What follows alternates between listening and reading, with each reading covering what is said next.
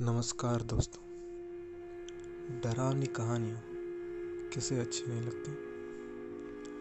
और अगर ये कहानियाँ आपके खुद के भाषा में हो तो डर बढ़ जाता है।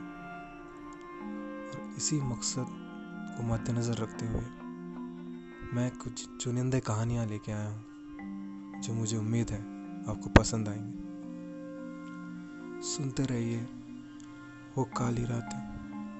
मेरे यानी अरविंद के साथ।